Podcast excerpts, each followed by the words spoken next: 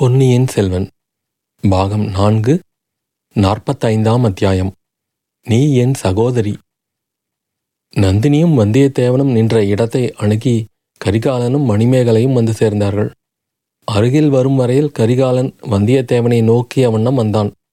கிட்ட வந்ததும் நந்தினியை ஏறிட்டு பார்த்தான். அவளுடைய ஒரு கன்னத்திலும் ஒரு தோளிலும் சிவந்த கோடுகள் போன்ற காயங்களிலிருந்து ரத்தம் கசிவதைக் கண்டார். ஐயோ உங்களை அந்த பாழாய்ப்போன சிறுத்தை புலி காயப்படுத்தி விட்டதா என்ன? என்றான். ஆம் ஐயா. ஆனால் அந்த புலி என் உடம்பைத்தான் காயப்படுத்தியது. நெஞ்சிலே காயம் உண்டாக்கவில்லை. இந்த வார்த்தைகள் கரிகாலனுடைய நெஞ்சிலே பாய்ந்தன. அவன் மேலே எதுவும் சொல்வதற்குள் மணிமேகலை நந்தினியின் அருகில் பதட்டத்துடன் சென்று ஆம் அக்கா. நன்றாய் கீறி விட்டிருக்கிறதே நல்ல வேளையாக அஞ்சனம் கொண்டு வந்திருக்கிறேன். வாருங்கள் போட்டு விடுகிறேன் உடனே போட்டால் காயம் சீக்கிரம் குணமாகிவிடும் என்றாள். தங்காய் இந்த மாதிரி காயங்கள் எனக்கு சர்வசாதாரணம். எத்தனையோ காயங்கள் பட்டு ஆறியிருக்கின்றன. நெஞ்சில் படும் காயத்தை ஆற்ற ஏதாவது அஞ்சனம் இருக்கிறதா சொல் என்றாள். ஓ இருக்கிறது அக்கா அதுவும் இருக்கிறது என்று மணிமேகலை சொல்லிவிட்டு நந்தினியை கையை பிடித்து அழைத்து கொண்டு பளிங்கு மண்டபத்துக்குச் சென்றாள். கரிகாலனும் வந்தியத்தேவனும் சிறிது பின்னால் சென்று மண்டபத்துக்கு அருகில் ஒரு விசாலமான மாமரத்தின் அடியில் அமைந்திருந்த சலவை கல் மேடையில் அமர்ந்தார்கள். ஐயா எவ்வளவு சீக்கிரம் இங்கிருந்து போகிறோமோ அவ்வளவுக்கு நல்லது. அதிக நேரம் தங்கினால் கந்தமாறனும் அவன் தந்தையும் ஏதாவது தவறாக எண்ணிக்கொள்ளலாம் என்றான் வந்தியத்தேவன்.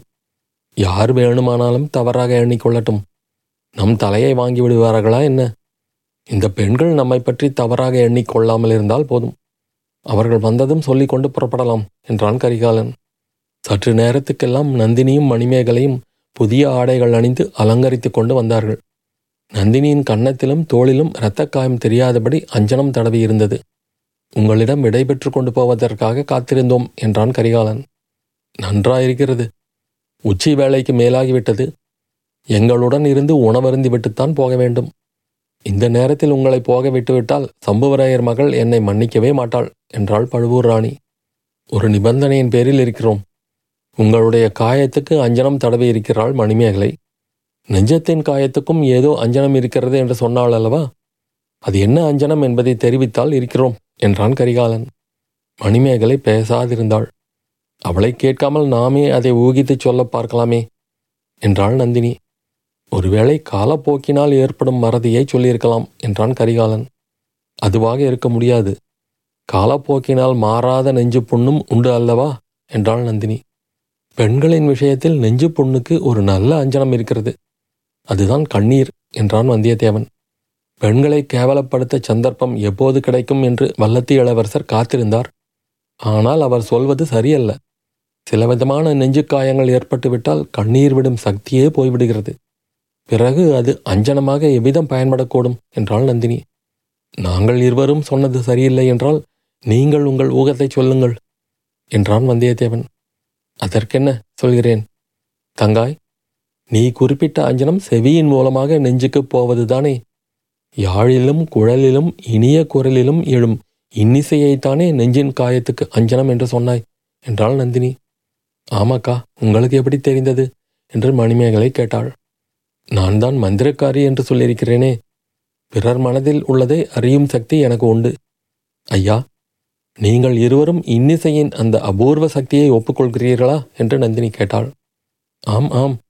அதை ஊகிக்க முடியாமல் போனது எங்கள் தவறு என்பதையும் ஒப்புக்கொள்கிறேன். மணிமேகலை இசைக்கலையில் தேர்ந்தவள் என்றும் நன்றாக யாழ் வாசிப்பாள் என்றும் கந்தமாறன் கூறியதும் நினைவு வருகிறது என்றான் கரிகாலன். தமையன் என்றால் இப்படியல்லவா இருக்க வேண்டும்? தங்கையின் புகழை யாரிடமாவது சொல்லாத நாளெல்லாம் கடம்பூர் இளவரசருக்கு பிறவாத நாள் போலிருக்கிறது. மணிமேகலையின் இசைத்திறனை பற்றி அவர் கூறியது உண்மைதான். மணிமேகலை யாழ் கூட எடுத்து வந்திருக்கிறாள். கான வித்தையின் மகிமை அறியாத என்னை மட்டும் வைத்துக்கொண்டு பாட வேண்டிய நிர்பந்தம் நல்ல வேளையாக அவளுக்கு இன்று இல்லை. ஐயா பேதை பெண்களாகிய எங்களை இன்று சிறுதை புலிக்கு உணவாகாமல் காப்பாற்றினீர்கள். அதற்கு நாங்கள் நன்றி செலுத்த வேண்டாமா? எங்களுடன் உணவருந்திவிட்டு மணிமேகலையின் இசை அமுதையும் அருந்திவிட்டுத்தான் போக வேண்டும் என்று வற்புறுத்தினாள் நந்தினி. வந்தியத்தேவன் அதற்கு இணங்க வேண்டாம் என்று இளவரசனுக்கு சமிக்ஞை செய்தான். அதை அவன் கவனிக்கவே இல்லை. இளவரசிகளின் சித்தம் எங்கள் பாக்கியம் என்றான் கரிகாலன். மணிமேகலை உன் மனோரதம் நிறைவேறிவிட்டது. சமையல் ஆகிவிட்டதா என்று போய் பார். இல்லாவிடில் சற்று துரிதப்படுத்து என்று ஏவினாள் நந்தினி. மணிமேகலை உடனே எழுந்து சமையல் நடந்த இடத்தை நோக்கிச் சென்றாள். அதே சமயத்தில் வந்தியத்தேவனும் எழுந்து நின்று கொண்டு சுற்றுமுற்றும் பார்த்தான். அதை நந்தினி கவனித்துவிட்டு சற்று முன் பிறருடைய மனத்தில் உள்ளதை அறியும் மந்திர சக்தி எனக்கு உண்டு என்று சொன்னேன் அல்லவா? அதை இப்போது பரீட்சை பார்க்க விரும்புகிறேன். வல்லத்து இளவரசரின் மனத்தில் இப்போதுள்ள எண்ணத்தை சொல்லட்டுமா? என்று கேட்டாள். கரிகாலன் சிரித்துக்கொண்டே சொல்லுங்கள் பார்க்கலாம் என்றான். அந்த சிறுத்தை புலியை கொன்று இந்த பெண்களை காப்பாற்றியது பெருந்தவறு என்று வருத்தப்பட்டு கொண்டிருக்கிறீர். இவர்கள் இருவரும் அந்த புலியின் வயிற்றுக்குள் போயிருந்தால் மிக்க நன்றாயிருக்கும் என்று எண்ணமிடுகிறார். கரிகாலன் மேலும் சிரித்துக்கொண்டே நண்பா நீ இப்படி எண்ணமிடுகிறாயா என்று கேட்டார். இல்லை ஐயா அப்படி நான் எண்ணவில்லை. ஆனால் சிறுத்தை புலியை பற்றியும் இவர்களை பற்றியும் எண்ணியது உண்மைதான். இவர்களிடம் அகப்பட்டு கொண்ட புலி எப்படி உயிரோடு தப்பி பிழைத்தது என்று ஆச்சரியப்பட்டு கொண்டிருக்கிறேன் என்றான். என்ன தம்பி உளறுகிறாய்? சிறுத்தை புலி தப்பி பிழைத்ததா? மறுபடியுமா? செத்த புலியின் உடல் தண்ணீரில் மிதந்ததே அது எங்கே? என்று இளவரசனும் எழுந்து நின்று கேட்டான். அதோ பாருங்கள் என்று வந்தியத்தேவன் சுட்டிக்காட்டினான். அவர்கள் இருந்த இடத்திலிருந்து கூப்பிடு தூரத்தில் மரக்கிளைகளின் இடையில் தண்ணீர் கரை தெரிந்தது. அங்கே இளவரசிகள் வந்த படகு கட்டி போட்டிருந்தது. அந்த படகின் முனையை முன்னங்கால்களினால் பற்றி கொண்டு சிறுத்தை படகில் ஏற முயன்று கொண்டிருந்தது. ஆஹா இந்த புலியின் உயிர் வெகு கட்டி என்றான் கரிகாலன். ஐயா வாருங்கள் போய் அதை கொன்றுவிட்டு வரலாம். காயம்பட்ட சிறுத்தை புலியை உயிரோடு விடுவது தவறு என்றான் வல்லவரையன். வானர் குலத்து வீரரே நீங்கள் இரண்டு வீரர்கள் ஒரு காயம்பட்ட சிறுத்தை புலிக்காக ஏன் சிரமப்பட வேண்டும்? மணிமேகலையை கூப்பிடுகிறேன். அவள் தன் கையில் உள்ள சிறிய கத்தியினால் புலியை கொன்றுவிட்டு வருவாள் என்றாள் நந்தினி. பார்த்தாயா நண்பா பழுவூர் ராணி நமது வீர தீரத்தை குறித்து எவ்வளவு பெருமதிப்பு வைத்திருக்கிறார்? நானும் வர வேண்டுமா? நீ மட்டும் போய் வருகிறாயா? என்றான் கரிகாலன். அல்லது மணிமேகலையை அனுப்பலாமா? என்றாள் நந்தினி. மணிமேகலையை அனுப்பலாம். ஆனால் அந்த பெண் ஒருவேளை காயம்பட்ட புலிக்கும் அஞ்சனம் தடவி பிழைக்க வைத்து கொண்டு வந்துவிட்டால் என்ன செய்கிறது? என்று வந்தியத்தேவன் முணுமுணுத்தான். என்ன யோசிக்கிறாய்? என்றான் இளவரசன். காயம்பட்ட புலியின் தலையை வெட்டி கொண்டு வந்து பழுவூர் அரசின் காலடியில் சமர்ப்பிக்கலாமா என யோசிக்கிறேன். அப்போதாவது அவர் திருப்தி அடைகிறாரா? பார்க்கலாம். என்று சொல்லிவிட்டு வந்தியத்தேவன் விடுவிடுவென்று நடந்தான். அந்த மூடன் சொன்னதை கேட்டீர்களா? காயம்பட்ட புலியின் தலையை வெட்ட ரொம்ப வீரம் வேண்டுமா? என்று கரிகாலன் கேட்டுக்கொண்டே சிரிக்கத் தொடங்கியவன் நந்தினியின் முகத்தை பார்த்துவிட்டு பாதியில் சிரிப்பை நிறுத்தினான். அதை பற்றி தாங்கள் அல்லவோ அபிப்பிராயம் சொல்ல வேண்டும் என்றாள் நந்தினி. கரிகாலன் தேகமெல்லாம் சிலிர்த்தது. தழத்தழத்த குரலில் நந்தினி கந்தமாறனிடம் நீ ஓலை கொடுத்து அனுப்பினாய். அதனாலேதான் நான் இவ்விடம் வந்தேன். இல்லாவிட்டால் வந்திருக்க மாட்டேன் என்றான். என் வேண்டுகோளுக்கு இத்தனை காலம் கழித்தாவது மதிப்பு கொடுத்தீர்களே மிக்க வந்தனம் என்றாள் நந்தினி. சென்று போனதையெல்லாம் நீ மறந்துவிட்டாய் என்று நினைத்தேன் அதனாலேதான் ஓலை அனுப்பினாய் என்று கருதினேன். சென்றதையெல்லாம் மறக்க முடியுமா ஐயா? நீங்கள் எல்லாவற்றையும் மறந்துவிட்டீர்களா? மறக்க முடியாதுதான் என்னாலும் மறக்க முடியவில்லை. நீ கண்ணீரும் கம்பலையுமாக நின்று என்னிடம் ஒரு வரம் கேட்டாய் அதை நான் கொடுக்கவில்லை. அந்த சமயம் ஏதோ வெறி கொண்டிருந்தேன். அதையெல்லாம் நான் இன்னமும் மறக்கவில்லைதான். ஆனால் எதற்காக ஓலை கொடுத்து அனுப்பினாய்? எதற்காக என்னை இவ்விடம் மறச்சொன்னாய் என்று கேட்டான் இளவரசன். ஐயா தஞ்சாவூருக்கு தாங்கள் மூன்று ஆண்டுகளாக வரவில்லை. நோய்பட்டிருக்கும் தங்கள் தந்தையை பார்க்கவும் வரவில்லை. அவர் எனக்கு மட்டும் தந்தை அல்ல நந்தினி. ஆம் இளைய பிராட்டிக்கும் தந்தைதான். பொன்னியின் செல்வருக்கும் தந்தைதான். ஆயினும் தங்களை பார்க்காததுதான் தங்கள் தந்தைக்கு பெரும் குறையாக இருக்கிறது. தாங்கள் வராமைக்கு காரணம் நான் என்று சக்கரவர்த்தியிடம் யாரோ சொல்லியிருக்கிறார்கள். அதனால் அவர் என்னை பார்ப்பதே கிடையாது. ஐயா எனக்கு ஏற்கனவே தாங்கள் செய்த தீங்கெல்லாம் போதாதா? இந்த பழிவேறு எனக்கு ஏற்பட வேண்டுமா? ஆனால் அது உண்மைதானே. உன் காரணமாகத்தான் நான் தஞ்சைக்கு வரவில்லை. அப்படியானால் நான் தஞ்சையை விட்டு போய்விடுகிறேன். தாங்கள் தஞ்சைக்கு வந்து தங்கள் தந்தையின் சிம்மாசனத்தில் அமர்ந்து மணிமகுடம் சூட்டிக்கொண்டு நந்தினி அது ஒரு நாளும் நடவாத காரியம். எனக்கு சிம்மாசனத்தில் இப்போது ஆசை இல்லை. மதுராந்தக தேவன் சிம்மாசனத்தில் அமர்ந்து சாம்ராஜ்யத்தின் மணிமகுடத்தை சூட்டிக்கொண்டு ராஜ்யம் ஆளட்டும். ஐயா மதுராந்தகரை தங்களுக்கு நன்றாக தெரியும். அவரால் இந்த பெரிய சாம்ராஜ்யத்தை ஒரு நாளேனும் ஆள முடியுமா? அவனால் ஆள முடியாவிட்டால் அவனுக்கு உதவி செய்ய பழுவேட்டரையர்கள் இருக்கிறார்கள். நீயும் இருக்கிறாய். ஐயா தங்கள் விருப்பம் இப்போது நன்றாய் எனக்கு தெரிகிறது. நான் தஞ்சையிலிருந்து பழுவூர் அரண்மனையிலிருந்து போய்விடுகிறேன். தாங்கள் தஞ்சைக்கு வந்து இல்லை இல்லை நீ தவறாக எண்ணுகிறாய். எனக்கு அந்த எண்ணமே கிடையாது. உனக்கு நான் முன்னம் செய்த குற்றமெல்லாம் போதும். பழுவூர் அரண்மனையிலிருந்து உன்னை துரத்திய பாதகத்தையும் நான் சேர்த்து கட்டிக்கொள்ள வேண்டாம். ஐயா நாம் இருவரும் தஞ்சையில் இருக்க முடியாதா? அந்த பெரிய நகரில் நாம் இரண்டு பேரும் இருக்க இடம் இல்லையா? ஒருவரை ஒருவர் பார்க்க வேண்டிய அவசியம் கூட இல்லையே. பார்க்க வேண்டிய அவசியம் இல்லாமல் இருக்கலாம். ஆனால் மனத்தில் நினைக்காமல் இருக்க முடியுமா? சற்று முன் நீதான் சொன்னாய். சென்று போனதையெல்லாம் மறக்க முடியாது என்று. உன் நெஞ்சத்தில் உள்ள காயத்தை பற்றியும் சொன்னாய். என் நெஞ்சத்திலும் காயம் பட்டிருக்கிறது. என்னாலும் மறக்க முடியவில்லை. மறக்க முடியாமல் இருக்கலாம். ஆனால் மன்னிக்க முடியாதா? நான் செய்த குற்றங்களை இத்தனை காலம் கழித்த பிறகும் மன்னிக்க முடியாதா? நந்தினி நான் மன்னிக்கும்படியாக நீ ஒரு குற்றமும் செய்யவில்லை. குற்றம் செய்தவன் நான். உன்னிடம் மன்னிப்பு கேட்க வேண்டியவன் நான். காஞ்சியிலிருந்து புறப்பட்ட போது கூட உன்னிடம் மன்னிப்பு கேட்டு பெறலாம் என்ற எண்ணத்துடன் கிளம்பினேன். ஆனால் வழியில் நான் அறிந்த ஒரு செய்தி உன்னிடம் மன்னிப்பு கேட்கவே என்னை தகுதியற்றவன் ஆக்கிவிட்டது. கோமகனே தாங்கள் என்னிடம் மன்னிப்பு கேட்பது எந்த வகையிலும் தகுதியற்றதுதான். தாங்கள் புவியாளும் சக்கரவர்த்தியின் திருக்குமாரர். நான் பெற்ற தாய் தந்தையரால் கைவிடப்பட்ட அனாதை பெண். இல்லை நந்தினி நீ அனாதை பெண் அல்ல தனாதிகாரி பழுவேட்டரையர் என்னை மனமு வந்து தம் இளையராணியாக அங்கீகரித்தார். ஆனாலும் அது மட்டுமல்ல நந்தினி எப்படி உன்னிடம் உண்மையை சொல்வது என்று தயங்குகிறேன். இந்த பேதை பெண்ணிடம் தாங்கள் எதை வேண்டுமானாலும் தயங்காமல் சொல்லலாம். வழியோடு போகிறவர்கள் எல்லோரும் என்னிடம் ஏதேதோ சொல்லத் தோணுகிறார்கள். என்னை வம்புக்கு இழுத்து அவமதிக்கிறார்கள். நந்தினி இனி அவ்விதம் யாரேனும் நடந்து கொண்டால் என்னால் ஒரு கணமும் பொறுக்க முடியாது. நீ சொல்ல வேண்டியதுதான். அவனை உடனே யமுனுலகுக்கு அனுப்பிவிட்டு மறு காரியம் பார்ப்பேன். எப்போதும் என்னிடம் தாங்கள் அத்தகைய கருணை காட்டி வந்திருக்கிறீர்கள். பழையாறை இளைய பிராட்டியோடு கூட எனக்காக சிறு பிராயத்தில் சண்டை பிடித்திருக்கிறீர்கள். அவர் தங்கள் சகோதரி. நந்தினி நீயும் என் சகோதரிதான். இளைய பிராட்டியைப் போல நீயும் என் சகோதரி. நான் உன் சகோதரன். கோமகனே நான் இன்னொருவரை மணந்ததிலிருந்து என்னை தங்கள் சகோதரியாக பாவிக்கிறீர்கள். அது தங்கள் குலத்தின் பெருமைக்கு உகந்ததுதான். ஆனால் சக்கரவர்த்தியின் திருக்குமாரரை மூவுலகும் ஆளப் பிறந்தவரை நான் எவ்வாறு என் சகோதரராக கருத முடியும்? நான் சொல்வதை நீ சரியாக புரிந்து கொள்ளவில்லை நந்தினி.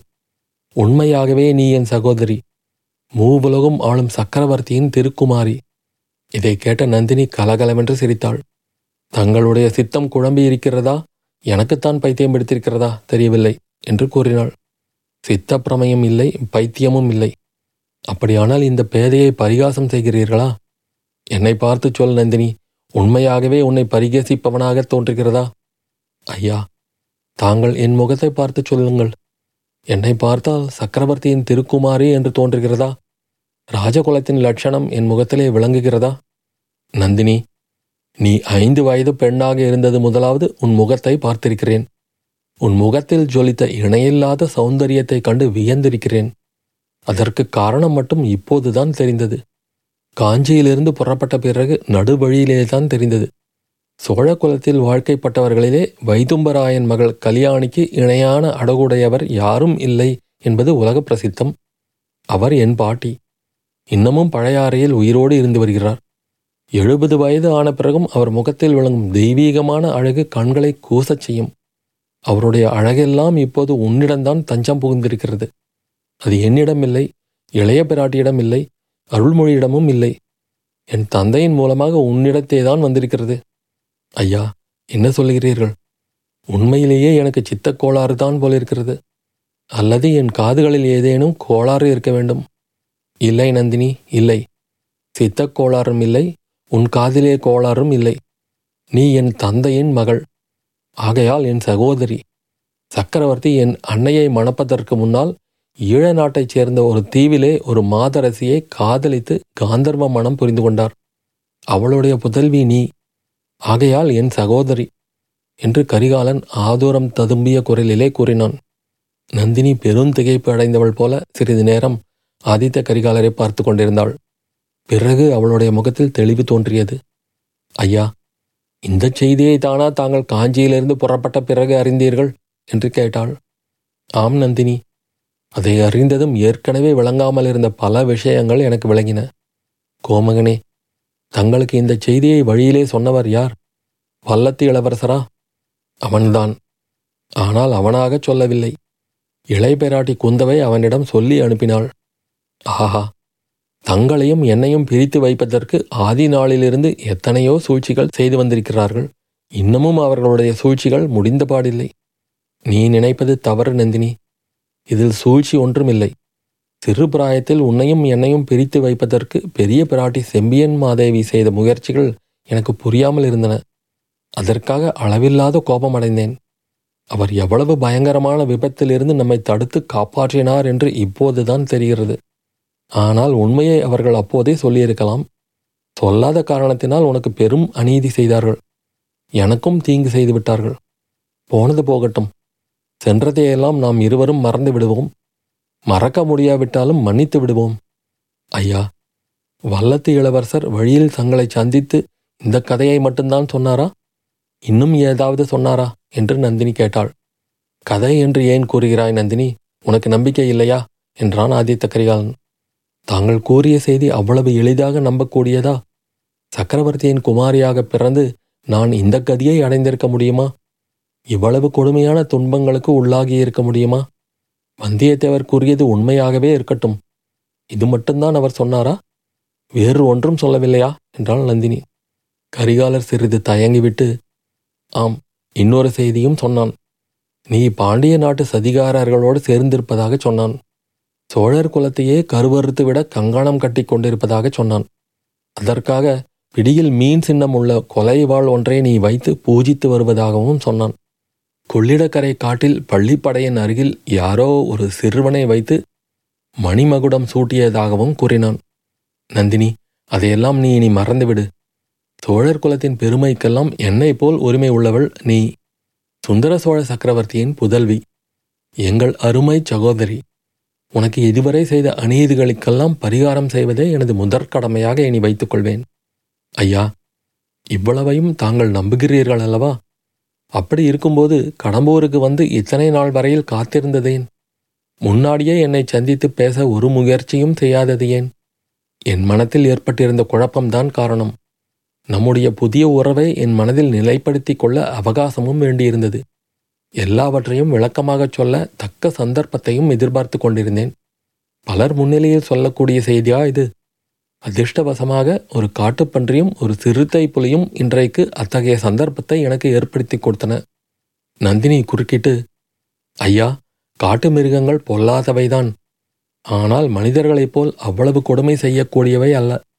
இது இன்றைக்குத்தான் எனக்கு நன்கு தெரிந்தது என்றாள். சகோதரி சென்று போனதையெல்லாம் மறக்க முடியுமா என்று சற்று முன்னால் நீ சொன்னாய். அதை நானும் ஒப்புக்கொண்டேன்.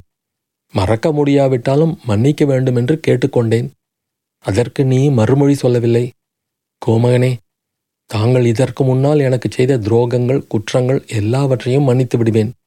ஒருவேளை மறந்தும் விடுவேன். ஆனால் இன்றைக்கு செய்த துரோகத்தை என்றைக்கும் மறக்கவும் முடியாது மன்னிக்கவும் முடியாது. ஐயோ இன்றைக்கு நான் என்ன செய்தேன்? நான் அறிந்து ஒரு துரோகமும் உனக்கு செய்யவில்லையே? சொல்லுகிறேன். அதோ வருகிறானே. அந்த தூர்த்தனை பாருங்கள். வல்லவராயனையா சொல்கிறாய்? ஆமாம். புலியின் தலையை கொண்டு வராமல் வெறும் கையுடனே வருகிறானே. அவன்தான். ஒரு நாள் அவன் தஞ்சையில் என்னை பார்த்தான். என்னுடைய பாதம் அவன் பேரில் பட்டால் அதை ஒரு பாக்கியமாக கருதுவேன் என்று சொன்னான். அவனை என் காலால் தொட்டு உதைக்கவும் நான் இஷ்டப்படவில்லை. வேலைக்காரர்களை அழைப்பதாகச் சொன்ன பிறகு ஓடிவிட்டான். அவனுடைய நீசத்தனமான எண்ணத்துக்கு நான் இணங்காததற்காக தங்களிடம் இத்தகைய பயங்கரமான கற்பனைகளை புனைந்து சொல்லியிருக்கிறான். நான் விரும்பினால் தங்களுடைய தலையையே கொண்டு வந்து விடுவதாக உறுதி கூறினான். இதையெல்லாம் தங்களிடம் நான் சொல்லிவிடப் போகிறேனோ என்று அவனுக்கு பயம். அதற்காகவே தாங்கள் கடம்பூர் மாளிகைக்கு வராமல் வழியிலே தடுத்துவிட பார்த்தான். அதனாலேயே தங்களுடன் இணைபெறியாமல் சுற்றி வந்து கொண்டிருந்தான். அப்படிப்பட்ட நீசன் என் காலினால் தொடுவதற்கு கூட நான் விரும்பாதவன். அவன் என் உடம்பு முழுவதையும் அணைத்து தூக்கி கரையேற்றும்படி செய்தீர்கள். அதை பார்த்து கொண்டும் இருந்தீர்கள். இதை நான் மறக்க முடியுமா? அல்லது மன்னிக்கத்தான் முடியுமா? இவ்விதம் நந்தினி கண்களில் கோபக்கனல் பொங்க கூறி வந்த பயங்கரமான மொழிகளை கேட்டு கரிகாலனுடைய தலை உண்மையிலேயே சுழலத் தொடங்கியது. பளிங்கு மண்டபம் ஏரியின் நீர் காட்டு மரங்கள் எல்லாம் சுழன்றன. சற்று நிதானித்து கொண்டு சகோதரி நந்தினி நீ சொல்வது உண்மையாக இருக்க முடியுமா? எதை நம்புவதென்று எனக்கு மெய்யாகவே தெரியவில்லை. வந்தியத்தேவன் அவ்வளவு நீசனாக இருக்க முடியுமா? அவனுக்கு இந்த பேதை பெண் மணிமேகலையை திருமணம் செய்விப்பது என்று சற்று நேரத்துக்கு முன்னால் கூட எண்ணினேனே என்றான். ஐயா நான் சொல்வதை மட்டும் நீங்கள் நம்பிவிட வேண்டாம். எப்போதுமே அவசரப்பட்டு தாங்கள் காரியம் செய்து விடுவீர்கள். இந்த தடவை அப்படி செய்ய வேண்டாம். இரண்டு நாள் பொறுத்திருந்து இவனுடைய நடவடிக்கைகளை கவனித்து பாருங்கள். தாங்களே தெரிந்து கொள்வீர்கள் என்றாள் நந்தினி. அத்தியாயம் முடிவு.